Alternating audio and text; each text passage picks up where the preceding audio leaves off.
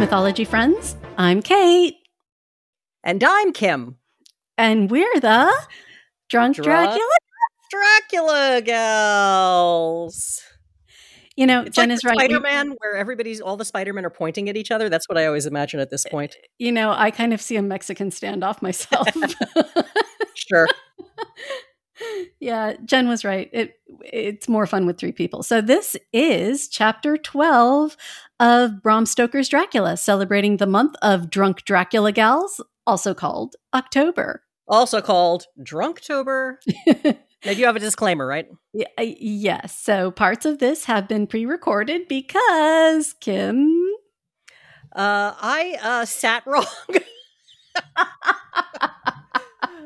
When you get to a certain age, um, over thirty-five, and we'll leave it at that, um, your body goes into absolute fucking complete rebellion.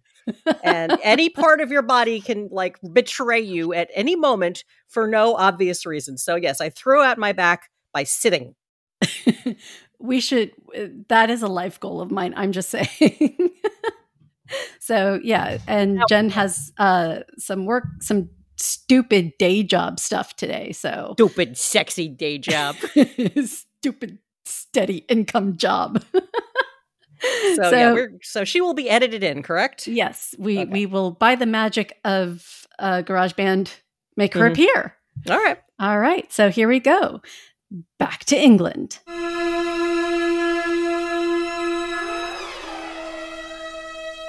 Okay, this recap. I have feelings. It was, that was a lot. It was a lot. Yeah, and it was a lot. I feel a lot. So here we go. Go for it. Where do I even start? Missus Westenra is like, what the hell are all these stank-ass flowers doing in my baby's room, and throws them away. Van Helsing I mean, doesn't... I kind of get, I kind of get that. Right?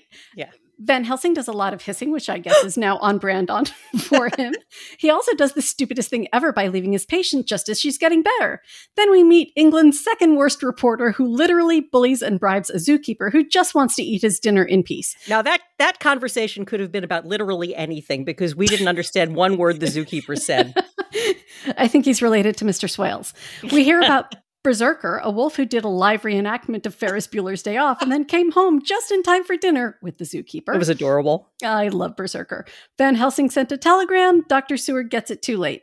And Lucy is in for a very bad night and possibly a bad trip on M D M A because she's seeing sparkles. Ooh. Oh, and Missus Westenra kicks the bucket, but nobody really cares. Anyway, carry on. All right. Doctor Seward's diary. eighteenth September.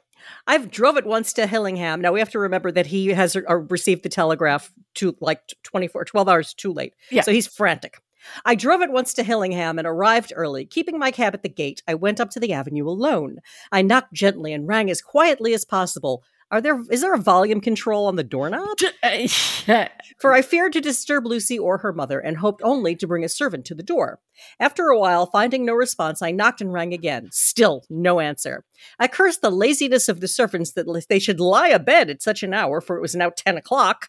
And so, sounds like my mom when I was a teenager.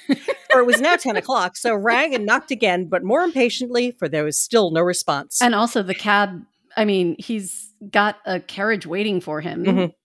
Yeah. Uh, hello? The guy's going, ha, ha, meter's running, pal. Yeah. Hitherto, I blamed only the servants, but now a terrible fear began to assail me. Was this desolation but another link in the chain of doom which seemed drawing tight around us? Was Jump it to indeed? Some conclusions. Right? Maybe they're in the can. Uh, was it indeed a house of death to which I had come too late? I knew that minutes, even seconds of delay might mean hours of danger to Lucy if she had again one of those frightful relapses, and I went round the house to try if I could find by chance an entry anywhere. I could find no means of ingress. Every window and door was fastened and locked, and I returned baffled to the porch. As I did so, I heard the break rapid... window! Right, break a window. As I did so, I heard the rabid pit-pat of a swiftly driven horse's feet, because apparently they hadn't invented clip-clop when this book was written. Uh, they stopped at the gate, and a few seconds later, I met Van Helsing running up the avenue. When he saw me, he gasped out. Then it was you, and just arrived. How is she? Are we too late? Did you not get my telegram? I answered as quickly and coherently as I could that I had only got his telegram early in the morning and had lost not a minute in coming here, and that I could not make anyone in the house hear me. He paused and raised his hat as he said solemnly, Then I fear we are too late. God's will be done! With his usual recuperative energy, he went on. Come, if there be no way to open, to get in, we must make one. Time is all in all to us now. This is literally the worst example of B and E I've ever heard of, by the way, what's coming up here. We went round the back of the house where there was a kitchen window. The professor took a small surgical saw from his case and, handing it to me, pointed to the iron bars which guarded the window. I attacked them at once and had very soon cut through three of them. What? I had the same question.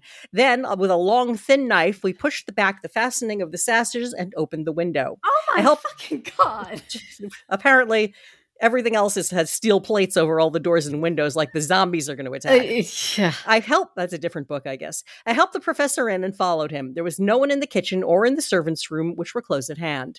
We tried all the rooms as we went along, and in the dining room, dimly lit by lit rays of light through the shutters, found four servant women lying on the floor. There was no need to think them dead, for their stertorous breathing and the acrid smell of laudanum in the room left no doubt as to their condition. Van Helsing and I looked at each other, and as we moved away, he said, we can attend... Oh, sorry, go ahead. Uh, we can attend to them later. Perfect. Then we ascended to Lucy's room. For an instant or two, we paused at the door to listen, but there was no sound that we could hear. With white faces and trembling hands, we opened the door gently and entered the room. How does he know his face is white? I mean, I know he's white, but, like, did he take a time to, like, glance in the mirror? Gosh, I look pale. Uh, maybe, uh, you know what? This is a question, again, another question to which there is no answer. How shall I describe what we saw? Uh, he's going to answer some questions. On the bed lay two women, Lucy and her mother. The latter lay furthest in, and she was covered with a white sheet, the edge of which had been blown back by the draft through the broken window, showing the drawn white face with a look of terror fixed upon it. By her side lay Lucy, with face white and still more drawn. The flowers which had been round her neck we now found upon her mother's bosom, and her throat was bare, showing the two little wounds which we had noticed before, but looking horribly white and mangled. Without a word, the professor... Angry's a bitch when it comes right? to safety pin wounds. They'll get you. With a, without a word, the professor bent over the bed, his head almost touching poor Lucy's breast. Then he gave a quick turn of his head, as of one who listens, and le- leaping to his feet, he cried out to me, "It is not too late! Quick, quick, bring the brandy and some for her." You speak for all of us. I flew downstairs and returned with it, taking care to smell and taste it, lest it, too, were drugged like the decanter of sherry which I found on the table. All right, now that was sensible. The maids were still breathing, but more restlessly, and I fancied that the narcotic was wearing off. I did not stay to make sure, but returned to Van Helsing. He rubbed the brandy, as on other occasions, on her lips and gums, and on her wrists and the palms of her hands, because brandy on your hands is a sure thing if you've been exsanguinated. Uh, obviously. He, obviously. He said to me, "I can do this, all that can be at the present. You go wake those maids, flick them in the face with a wet towel, and flick them hard." Everybody's got a fetish. "Make them get heat and fire and a warm bath. This poor soul is nearly as cold as that beside her. She will need to be heated Uh, in a medium oven at three seventy-five. three fifty before, until golden brown. Before we can do anything more." I went at once and found little difficulty in waking three of the women. The fourth oh, really? was only a girl, and the drug had evidently affected her more strongly, so I lifted her on the sofa and let her sleep. The others were dazed at first, but as remembrance came back to them, they cried and sobbed in a hysterical manner. I was stern with them, however, uh, and would not let them talk. Well, I told them... That's the way to treat trauma. Yeah, calciprese. I told them that one life was bad enough to lose, and if they delayed, they would sacrifice Miss Lucy. So, sobbing and crying, they went about their way, half clad as they were, and prepared fire and water. Fortunately, the kitchen and boiler fires was still alive, and there was no lack of hot water. We got a bath and carried Lucy out as she was and placed her in it. Whilst we were chafing her limbs, there was a knock at the hall door. One of the maids ran off, hurried on some more clothes, and opened it. Then she returned and whispered to us there was a gentleman who had come with a message from Mister Holmwood, to which we all say, "Who?" Uh, I, ba- I bade her simply Lord tell him... Cracker? Salty Cracker. I bade her simply tell him that he must wait, for we could see no one now. She went away with the message, and engrossed with our work, I clean forgot all about him. That doesn't seem like something he would say, but okay. Yeah. I never saw. I never. It feels like something the editor should have should have caught. I clean forgot mm-hmm. all about him. Doesn't sound like him. I never saw in all my experience the professor work in such deadly earnest. I knew, as he knew, that it was stand up fight with death, and in a pause told him so. He answered me in a way that I did not understand, with the sternest look that he could wear on his face. If that were all, I would stop here, where we are now, and let her fade away into peace, for I see no light in life over her horizon. He went on with his work, if possible, renewed and more frenzied vigor. Presently, we both began to be conscious that the heat was beginning to be of some effect. Lucy's heart beat a trifle more audibly to the stethoscope, and her lungs had a perceptible movement. Van Helsing's face almost beamed, and as we lifted her from the bath and rolled her onto a hot sheet to dry her, he said to me, "The first gang is ours. Check to the king." Well, okay. We took Lucy into another room, which by now had been prepared, and laid her in a bat in bed and forced a few drops of brandy down her throat. Finally. I noticed that Van Helsing tied a soft silk handkerchief round her throat. She was still unconscious and was quite as bad, as if not worse than we'd ever seen her. Van Helsing called one of the women and told her to stay with her and not take her eyes off her till he returned, and then beckoned me out of the room. "We must consult as to what is to be done," he said as we descended the stairs. In the hall, he opened the dining room door, and as we passed in, he closed the door carefully behind him. The shutters had been opened, but the blinds were already down, with that obedience to the etiquette of death which the British women of the lower classes always rigidly observe. Oh, okay. Jeez. The room was therefore dimly dark. It was, however, light enough for our purposes. Van Helsing's sternness was, was somewhat relieved by a look of perplexity. He was evidently torturing his mind about something, so I waited for an instant, and he spoke. "What are we to do now? Where are we to turn for help? We must have another transfusion of the blood, and that soon, or that poor girl's life won't be worth an hour's purchase. You are exhausted already. I am exhausted too. I fear to trust those women, even if they would have the courage to submit. Um, hello, uh, childbirth? Yeah, I well, think they could why, do it. There's there's three of them who are obviously awake enough to tend to Lucy, right? And they trust they trust one of the women to watch her, but they uh, all right. That I, that was a real big question I had right here, but, but let's let's move on. Yeah, what are we to do for someone who will open his veins for her? What's the matter with me, anyhow? The voice came from the sofa across the room, and its tones brought relief and joy to my heart, for those were they were those of Quincey Morris.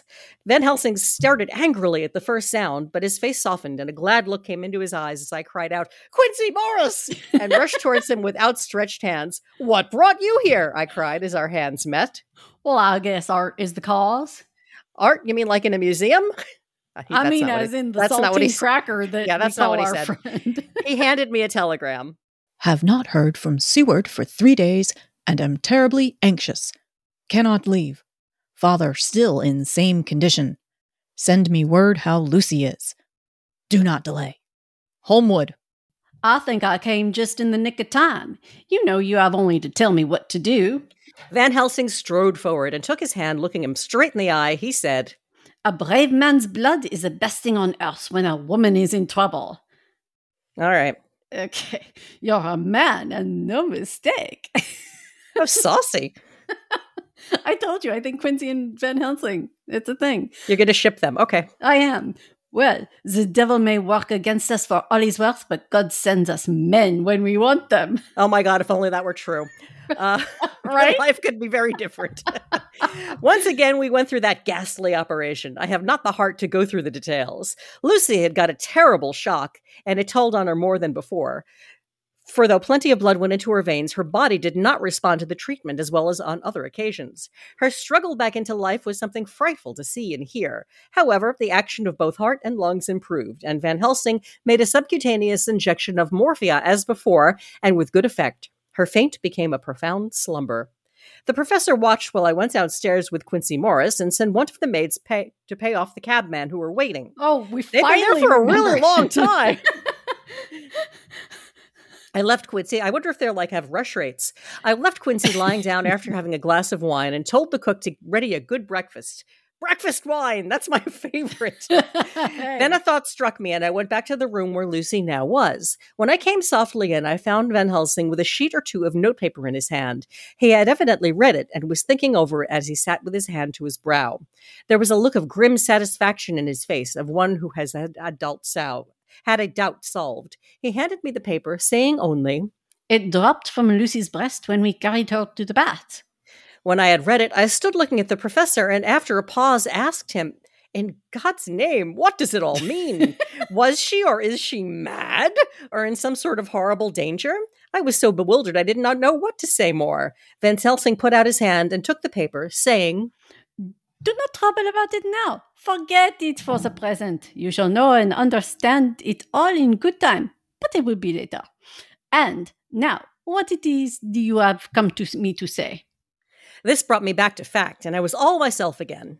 Uh, I came to speak about the certificate of death. If we do not act properly and wisely, there may be an inquest, and that paper would have to be produced. I am in hopes that we, we ha- need have no inquest, for it would surely kill poor Lucy if nothing else did. I know, and you know, that the other doctor who attended her knows, and apparently everybody knows, that Missus Westenra had diseases of the heart, and we can certify that she died of it. Let us fill up the certificate at once, and I shall take it myself to the registrar and go on to the undertaker." "Good, oh my friend Jean, well thought of. Truly, Miss Lucy, if she be sad in the foes that beset her, is at least happy in the friends that love her. One, two, three, all open their veins for her, besides one old man. Ah yes, I know, friend Jean, I am not blind. I love you all the more for it. Now go." Now, I get the feeling this is not the first time that John has faked the coroner's report. um, you know, he certainly has a very clear idea of, what of how to, to do it. Yeah. You know, he, he does run a lunatic asylum in the nineteenth uh-huh. century. Things happen. In, in the hall, I met yeah, I met Quincey Morris with a telegram for Arthur, who telling him that Missus Western was dead and that Lucy had also been ill, but now was going on better, and that Van Helsing and I were with her. I told him where we were going, and he hurried me out. But as I was going, he said, "When you come back, Jack, may I have uh, two words with you all to ourselves?" I nodded in reply and went out. I found no difficulty about the registration and arranged with the local undertaker to come up in the evening to measure for the coffin and to make arrangements. Money solves everything. Everything. When I got back, Quincey was waiting for me. I told him I would see him as soon as I knew about Lucy and went up to her room. She was still sleeping, and the professor seemingly had not moved from his seat at her side. From putting his finger to his lips, I gathered that he expected her to wake up before long and was afraid of forestalling nature. So I went down to Quincey and took him to the breakfast room where the blinds were not drawn down, and which was at least a little more cheerful, or rather less cheerless, than the other rooms. When we were alone, he said to me, "Jack Seward, I don't want to shove myself in anywhere where I've no right to be, but this is no ordinary case. You know I love that girl and wanted to marry her, but although all that's past and gone, I can't help feeling anxious about her all the same. What is it that's wrong with her? The Dutchman, and a fine old fellow he is, I can despite see his that. accent."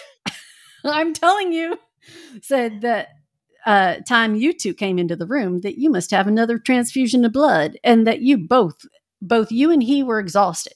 Now I know well that you medical men speak in camera, and that a man must not expect to know what the they consult about in private, but this is no common matter, and whatever it is, I have done my part. Is that not so?" "That's so," I said, and he went on. "I take it that both you and Van Helsing had already done what I did today. Is that not so?" "That's so." "And I guess Art was in it too." "Who?" "When I saw him four days ago down at his place, his own place, he looked queer. I Move have on. not seen or anything. I've not seen anything pulled down so quick since I was on the Pampas and had a mare that I was fond of go to grass all in a night. One of those big bats that they had called vampires had got ding, her- ding, ding, ding, ding, ding, ding, ding. Finally, had got at her in the night, and what with his gorge and her and the vein left open, there weren't enough blood in her to let her stand up, and I had to pull a, put a bullet through her as she lay. Jack, if you tell me I need to do that, no, if you." If you Take her out behind me, the house. "If you may tell me without betraying a confidence, Arthur was the first. Is that not so?" Who? I mean, as he spoke, the, the poor fellow looked terribly anxious. He was in a torture of suspense regarding the woman he loved, and his utter ignorance of the terrible mystery which seemed to surround her intensified his pain. His very heart was bleeding, and it took all the manhood of him, and there was a royal lot of it, too. Man, this guy must be something. To keep it from breaking down, Team I Quincey. Paused, Team Quincey. I paused, paused before answering, for I felt that I must not betray anything which the professor kept secret. But already he knew so much and guessed so much that there could be no reason for not answering. So I answered in the same phrase. "That's so." That is so frustrating. "And how long has this been going on?" About ten days? ten days! Right? Then I guess, Jack Seward, that that poor pretty creature that we all love has had to has had put into her veins within that time the blood of four strong men. Man alive, her whole body wouldn't hold it. Then, coming close to me, he spoke in a fierce half-whisper. What took it out? Thank you, finally. God, he's like the smartest out of all of them, seriously. Change the the name of this novel to Quincey. Quincey M E. Gets it right. Quincey gets Quincey it in gets one. It right. Yeah. I shook my head. That, I said, is the crux. Van Helsing simply frantic about it, and I'm at my wit's end. I can't even hazard a guess. Can't ya? There's been a series of little circumstances which have thrown all our calculations as to Lucy being properly watched. But these shall not occur again. Here we stay until all be well or ill. Quincey held out his hand. Count me in, he said. You and the Dutchman would tell me what to do, and I'll do it. When she woke late in the afternoon, Lucy's first mo- movement was to feel her breast, which is what basically I do every morning when I wake up, and to my surprise, produced the paper which Van Helsing had given me to read. The careful professor had replaced it where it had come from, lest on waking she should be alarmed. Okay, then, that's going to alarm her? That the paper was missing. Yeah, but uh, that's not what the first thing that's- I would... Yeah, oh, yeah, fair. Then her eye lit on Van Helsing and on me, too, and gladdened. Then she looked around the room, and seeing where she was, she shuddered, gave a loud cry, and put her poor, thin hands before her pale face. We both understood what she meant. She had realized the full of her mother's death, so we tried what we could to comfort her. Doubtless sympathy eased her somewhat, but she was very low in thought and spirit. Duh. I would be, and wept silently and weakly for a long time. We told her that either or both of us would now remain with her all the time, and that seemed to comfort her. Towards dusk, she fell into a doze. Here a very odd thing occurred. While still asleep, she took the paper from her breast and tore it in two. Van Helsing stepped over and took the pieces from her. All the same, however, she went on with the action of tearing, as though the materials were still in her hands. Finally, she lifted her hands and opened them as though scattering the fragments. Van Helsing seemed surprised, and his brow gathered as if in thought, but he said nothing. nineteenth September. All last night she slept fitfully, being always afraid to sleep, and something weaker when she woke from it. The professor and I took turns watch to watch, and we never left her for a moment unattended. Quincey Morris said nothing about his intention, but I knew that all night long he patrolled round and round the house. I mean, honestly, that's useful. Thank you. Thank you, Quincey. Please don't leave us. Team Quincey. When the day came, its searching light showed the ravages in poor Lucy's strength. She was hardly able to turn her head, and the little nourishment which she could take seemed to do her no good. At times she slept, and both Van Helsing and I noticed the difference in her between sleeping and waking. While asleep, she looked stronger, although more haggard, and her breathing was softer. Her open mouth showed the pale gums drawn back from the teeth, which thus looked positively longer and sharper than usual. When she woke, the softness of her eyes evidently changed the expression, for she looked her own self, although a dying one. Jesus. In the afternoon, she asked for Arthur, and we, who? And we telegraphed for him. Quincey went off to meet him at the station. Oh, Quincey's finally going to Danis with his arrival. When he arrived, it was nearly six o'clock, and the sun was setting full and warm, and the red light streamed in through the window and gave more color to the pale cheeks. When he saw her, Arthur was simply choking with emotion, and none of us could speak. In the hours that passed, the fits of sleep or the comose condition that passed for it had grown more frequent, so that the pauses when conversation were possible were shortened. Arthur's presence, however, seemed to act as a stimulant. She rallied a little and spoke to him more brightly than she had done since we arrived. He, too, pulled himself together and spoke as cheerily as he could, so that the best was made of everything. Because that's what saltine crackers do. They make the best of everything. It, everything tastes great when it sits on Arthur. No, that's a Ritz. It was now oh, near one o'clock. Oh. And he and Van Helsing are sitting with her. I am, rel- I am to relieve them in a quarter of an hour, and am entering this on Lucy's phonograph. Until six o'clock, they are to rest, for I fear that tomorrow will end our watching, for the shock has been too great. The poor child cannot rally. God help us all. Oh, Mina's back. Letter. Oh, Mina. Mina. Mina, Hark- Mina Harker to Lucy Westenra. Unopened by her. seventeenth September. My dearest Lucy, it seems an age since I heard from you, or indeed since I wrote. You'll pardon me, I know, from all my faults when you have brought all my budget of news. Well, I got my husband back all right. When we arrived at Exeter, there was a carriage waiting for us, and in it, though he had an attack of gout, Mister Hawkins. He took us to his house where there were rooms for us all nice and comfortable, and we dined together.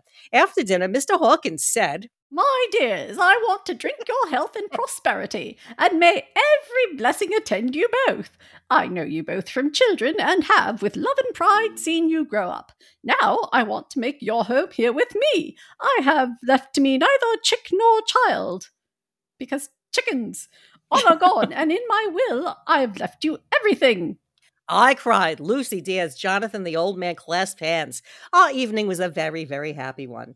So here we are, installed in this beautiful old house. And from both my bedroom and the drawing room, I can see the great elms of the cathedral close with their great black stems standing out against the old yellow stone of the cathedral. And I can hear the rooks overhead cawing and cawing and chattering and gossiping all day. They're driving me out of my fucking mind. After the manner of rooks and humans, I am busy, I need not tell you, arranging things and housekeeping. What happened Jonathan, to the shorthand? Jonathan and Mister Hawkins are busy all day, for now Jonathan is the partner. Mister Hawkins wants to tell him about all the clients. How's your dear mother getting on? Ooh.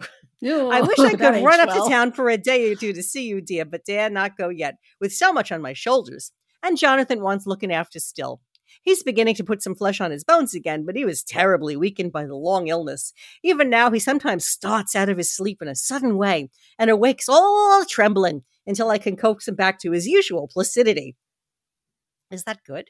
However, thank God, those occasions grow less frequent as the days go on, and in time they will pass away altogether, I trust. And now I have told you my news. Let me ask you, let me ask yours. When are you to be married, and when? Who's to perform the ceremony, and what are you to wear? And is it to be public or private wedding? Tell me all about it, dear. Tell me all about everything, for there is nothing which interests you which will not be dear to me.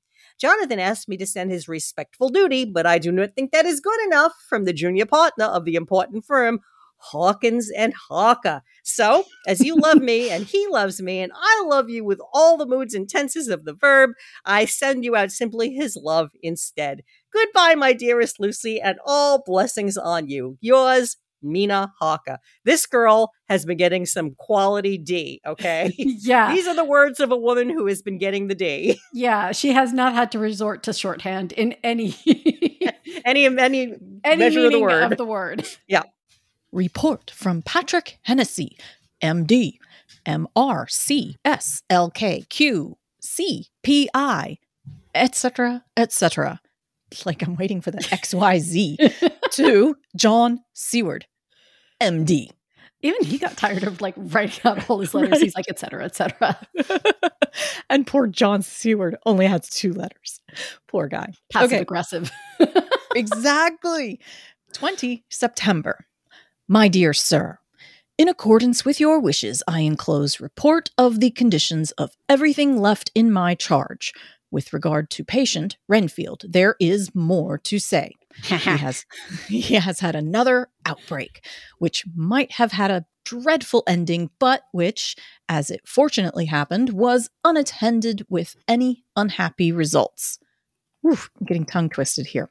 This afternoon, a carrier's cart with two men made a call at the empty house whose grounds ab- abut on oh. ours. the, the house next door. The house to which, you will remember, the patient twice ran away. The men stopped at our gate to ask the porter their way, as they were strangers. I was myself looking out of the study window, having a smoke after dinner. Don't tell. And saw one of them come up to the house. As he passed the window of Renfield's room, the patient began to rate him from within and called him all the foul names he could lay his tongue to. The man, who seemed a decent fellow enough, contented himself by telling him to shut up for a foul-mouthed beggar, whereon our man accused him of robbing him and wanting to murder him, and said that he would hinder him if he were to swing for it. Whatever. I opened the window and signed to the man not to notice. So he contented himself after looking the place over and making up his mind as to what kind of place he had got to by saying, "Lord bless you, sir. I wouldn't mind what was said to me in a bloomin' madhouse. I pity ye and the governor for having to live in the house with a wild beast like that." Oh my goodness. Then he asked his way. Sucks to be you. Yeah. He asked his way civilly enough, and I told him where the gate of the empty house was. He went away, followed by threats and curses and revilings from our man. I went down to see if I could make out any cause for his anger, since he is usually such a well-behaved man, and except his violent fits, nothing of the kind had ever occurred. I found him, to my astonishment, quite composed and most genial in his manner. I tried to get him to talk of the incident, but he blandly asked me questions as to what I meant, and led me to believe that he was completely oblivious of the affair. It was, I am sorry to say, however, only another instance of his cunning, for within half an hour I heard of him again. This time he had broken out through the window of his room and was running down the avenue, kind of like Kate's dogs.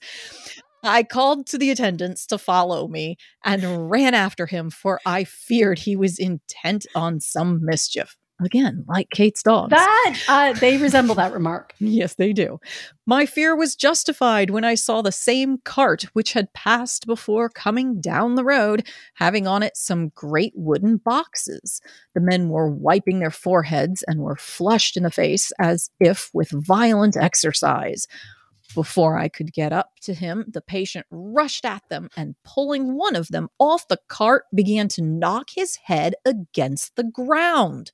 If I had not seized him just at the moment, I believed he would have killed the man there and then. The other fellow jumped down and struck him over the head with the butt end of his heavy whip. It was a terrible blow, but he did not seem to mind it, but seized him also and struggled with the three of us, pulling us to and fro as if we were kittens. Yeah. You know I am no lightweight, and the others were both burly men.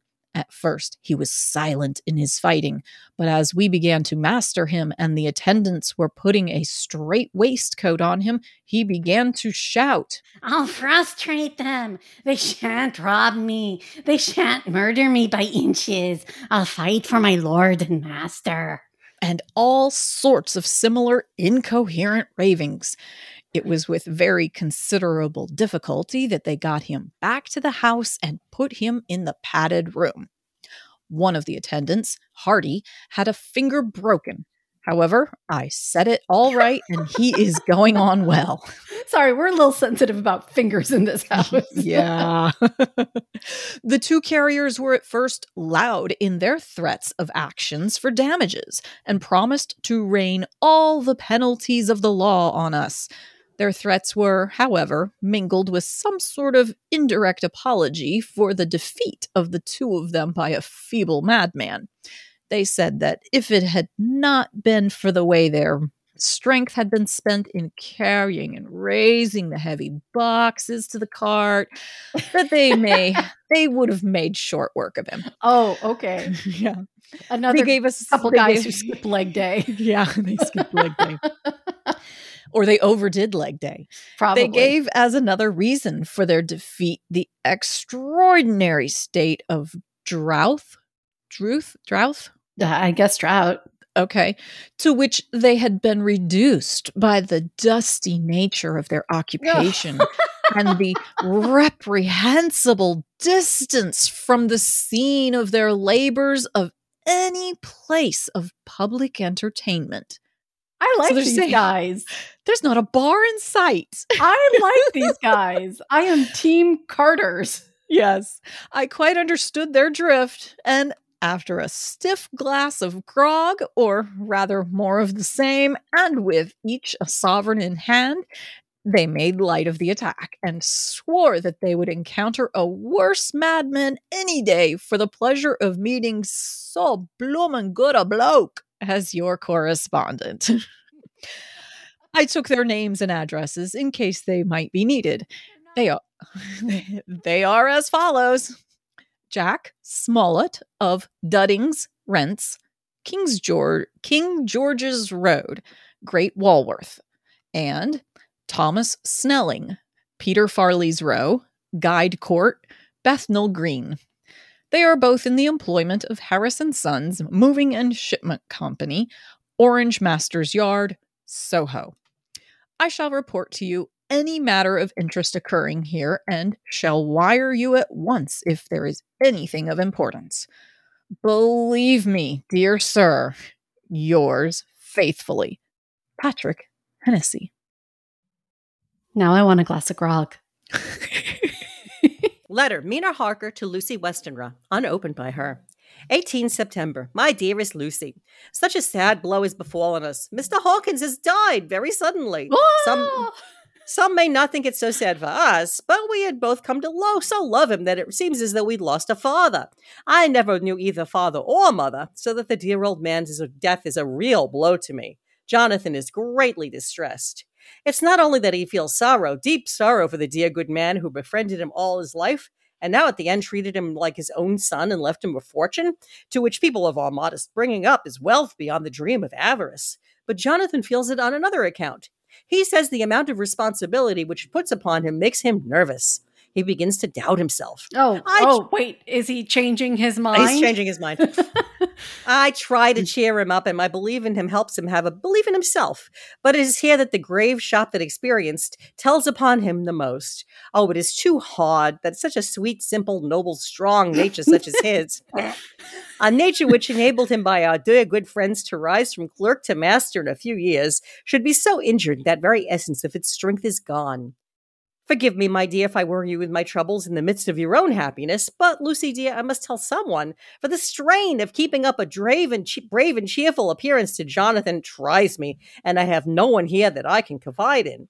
I dread coming up to London, as we must do the day after tomorrow, for poor Mister Hawkins left in his will that he was to be buried in the grave with his father. As there are no relations at all, Jonathan will have to be chief mourner. I shall try to run over to see you, dearest, if only for a few minutes. Forgive me for troubling you. With all blessings, your loving, Mina Harker. Wow. Yeah, Mina. Boy, is she in for a shock. Doctor Sew- Doctor Seward's Diary, twentieth September.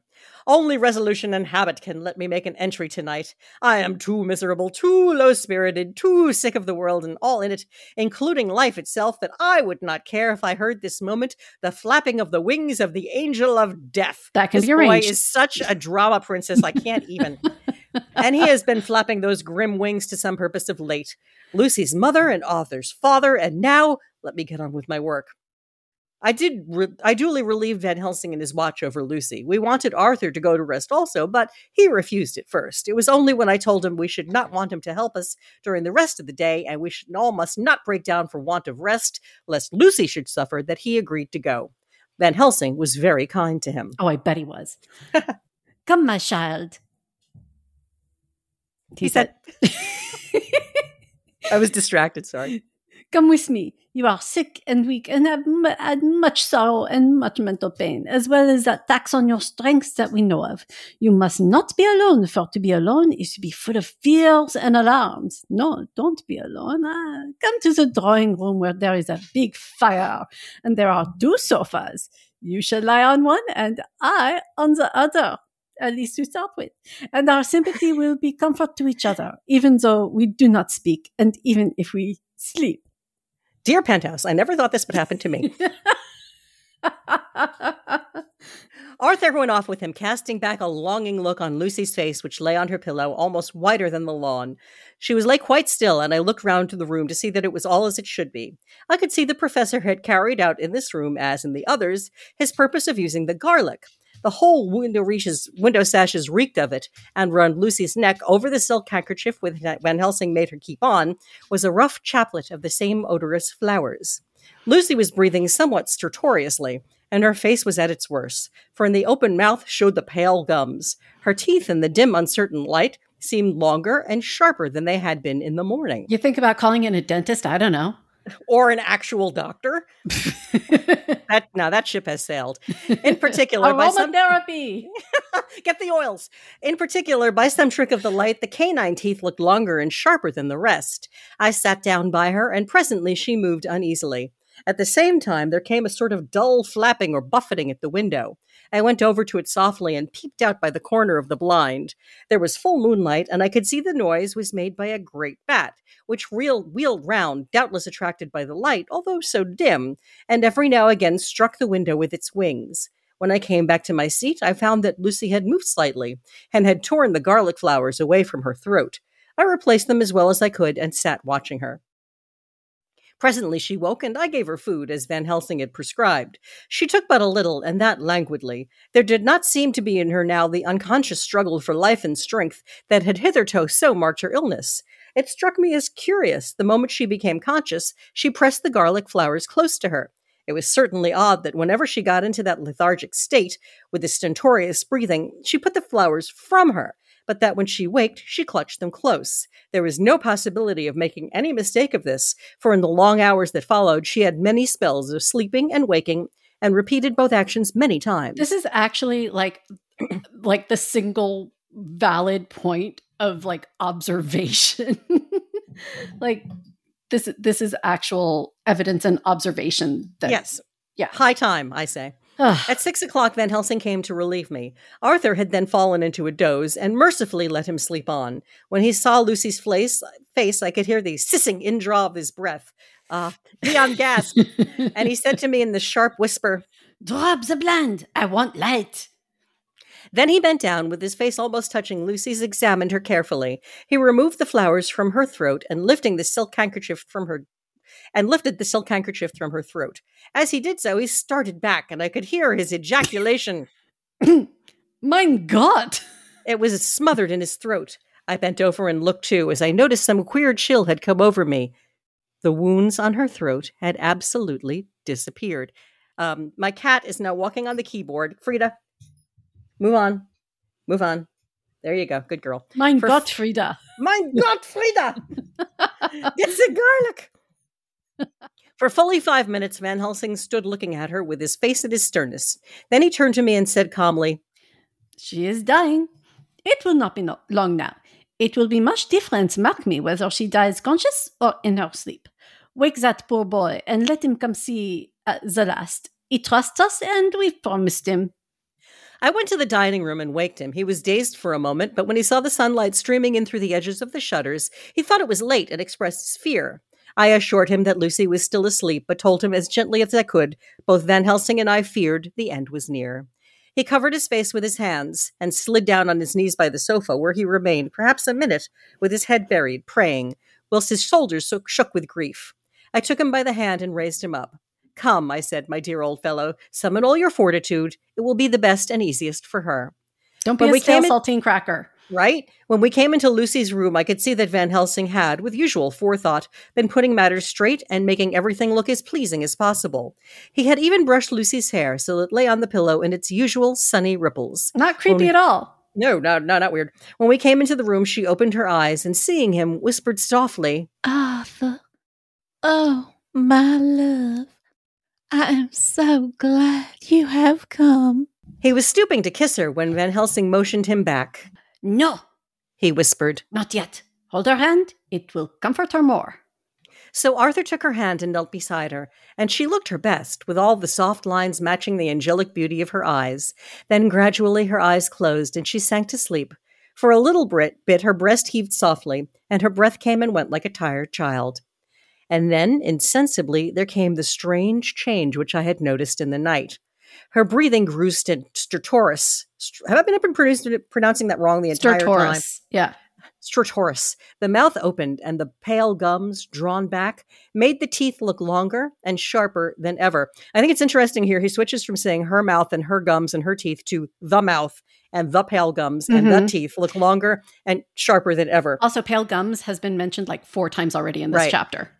In a sort of sleep-waking, vague, unconscious way, she opened her eyes, which were now dull and hard at once, and said in a soft, voluptuous voice, such as I had never heard from her lips, "Arthur, oh, my love, I am so glad you have come.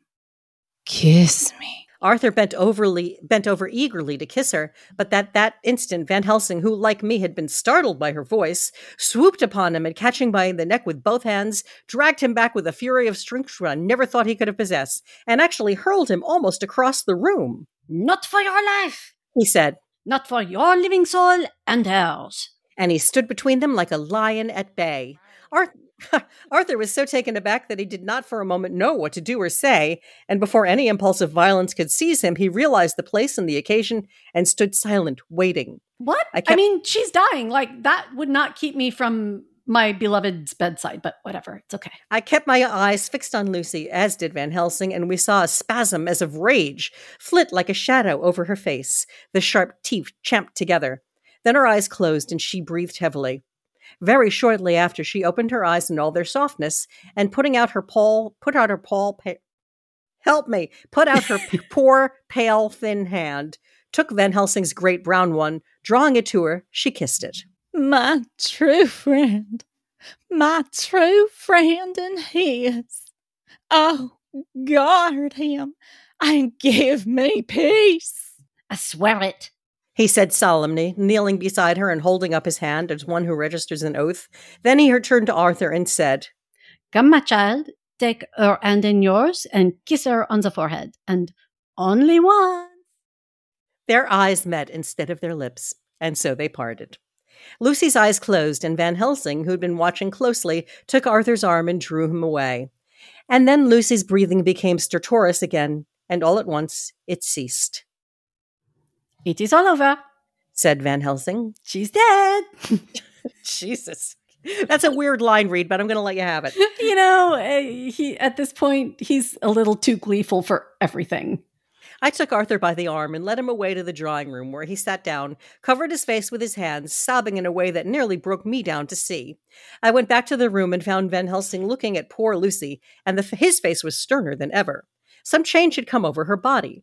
Death had given back part of her beauty, for her brow and cheeks had, recome some of their, had recovered some of their flowing lines. Even the lips had lost their deadly pallor. It was as if the blood, no longer needed for the working of the heart, had gone back to make the harshness of death as little rude as it might be. I stood beside Van Helsing and said, Ah, well, poor girl, there is peace for her at last. It is the end. Ha! That ages well. He turned to me and said with grave solemnity, Not so. Alas, not so. It is only the beginning. When I asked him what he meant, he only shook his head and answered, We can do nothing of yet. Wait and see. All I'm going to say is keep the shovel handy. That's where we're, that's where we stop for that's where we stop for today. Yeah. So uh, even though Jen could not be with us, she did leave a couple of comments, and I, I'm, I'm I'm you know it's like it's like her to leave notes for us. So yeah, yeah, because she has issues with this chapter. I did too. Same. So, so what did she have to say? The first one was, how many different people had Lucy uh, received blood from now? It's literally Russian roulette with the blood types. So my I, my theory that I said a couple of chapters ago, I'm, I'm kind of leaning towards that she's already undergone a supernatural transformation. Mm-hmm. So she's actually eating the blood. It's not being infused as a normal blood transfusion. She's using it as a vampire would. You know, that that's not a bad, that is probably more thought than Stoker, Stroker put into this. Um, yeah. And also I think, you know, if she's dying of blood loss and gangrene and whatever else, like, you know, bad reactions to uh, wrong blood transfusions isn't going to make all that much of a difference. Right. Yeah.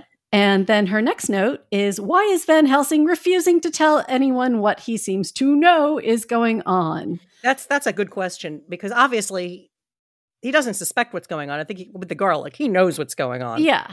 And, and this is like, this is an infuriating thing that I see in so many novels that like I have, I either have read or end up mm-hmm. having to edit. And I'm like, This could this, all been cleared up with a phone call. Right? Like you that's where you can tell somebody who's just relying on coincidence and like cheap tricks to get the story to the next stage versus mm-hmm. like somebody who's actually thought it through and built the suspense in. So well, now that now that Lucy's actually kicked, uh, it feels like this the the book has actually got uh, got rolling down the track a little bit more. It's not yeah. just people sending letters talking about how much they love each other. So So uh, hopefully, you know, what, what's what's what's coming up in the next chapter, Kate? Well, uh, Lucy makes for a purty, purty corpse. Van Helsing is really just a creepy groomer, and I stand by that. And we meet England's third worst reporter. Oh, Christ. Oh, I can't wait, my script says. Oh, I love how wait. You lie. And don't forget to check us out for, for real on Patreon at patreon.com slash drunk pathology gals. That's right. For October, we are doing Drunk Dracula Gals. We have a tier for one dollar mm-hmm. and you get all these Dracula episodes as soon as I finish producing them. And uh, you know what? There's also more. You get access to all of our other Lit Crit Hour episodes, Russian Wolves, The Little Mermaid, uh, Aladdin. Uh, there's so much. And basically, my goal in life is to ruin all of it for everybody. You were a ruiner. You know, uh, there everyone, should be an award. You would uh, win it. Everyone needs a purpose. Uh, that's all I'm going to say. So thanks again for joining us. Please subscribe, leave a rating or review, and tell your friends and family about us, especially if they are like Quincey Morris, who had a mare down on the Pampas and is like, you know, I'm putting two and two together here, but nobody else is. Yeah, he's a manly man. Right? He, apparently, there's a lot of him, too.